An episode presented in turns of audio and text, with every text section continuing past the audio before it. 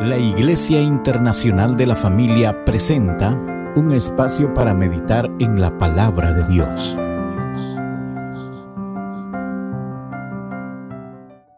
¿Estás asustado? ¿Estás enfermo? Quizá se te está acabando el dinero. ¿Estás afligido? ¿Tienes miedo al futuro próximo? Quiero decirte que estos sentimientos de temor acompañan al ser humano desde el Génesis. El Salmo 42 fue escrito por los hijos de Coré. Ellos estaban viviendo un momento muy difícil, su padre había fallecido y vivían en un contexto depresivo por lo que sucedía en su ciudad.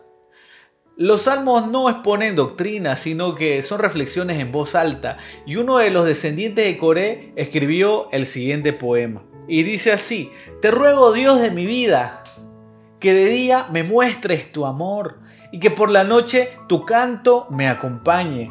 Tú eres mi protector. ¿Por qué te olvidaste de mí?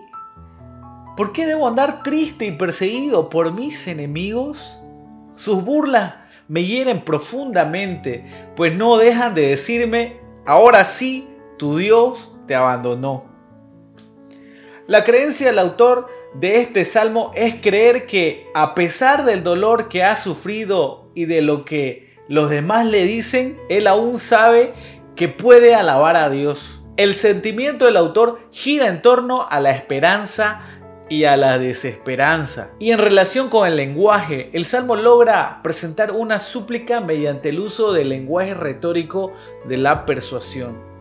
Pero este Salmo continúa y dice así, pero no hay razón para que me inquiete, no hay razón para que me preocupe, Pondré mi confianza en Dios, mi Salvador. Solo a Él alabaré.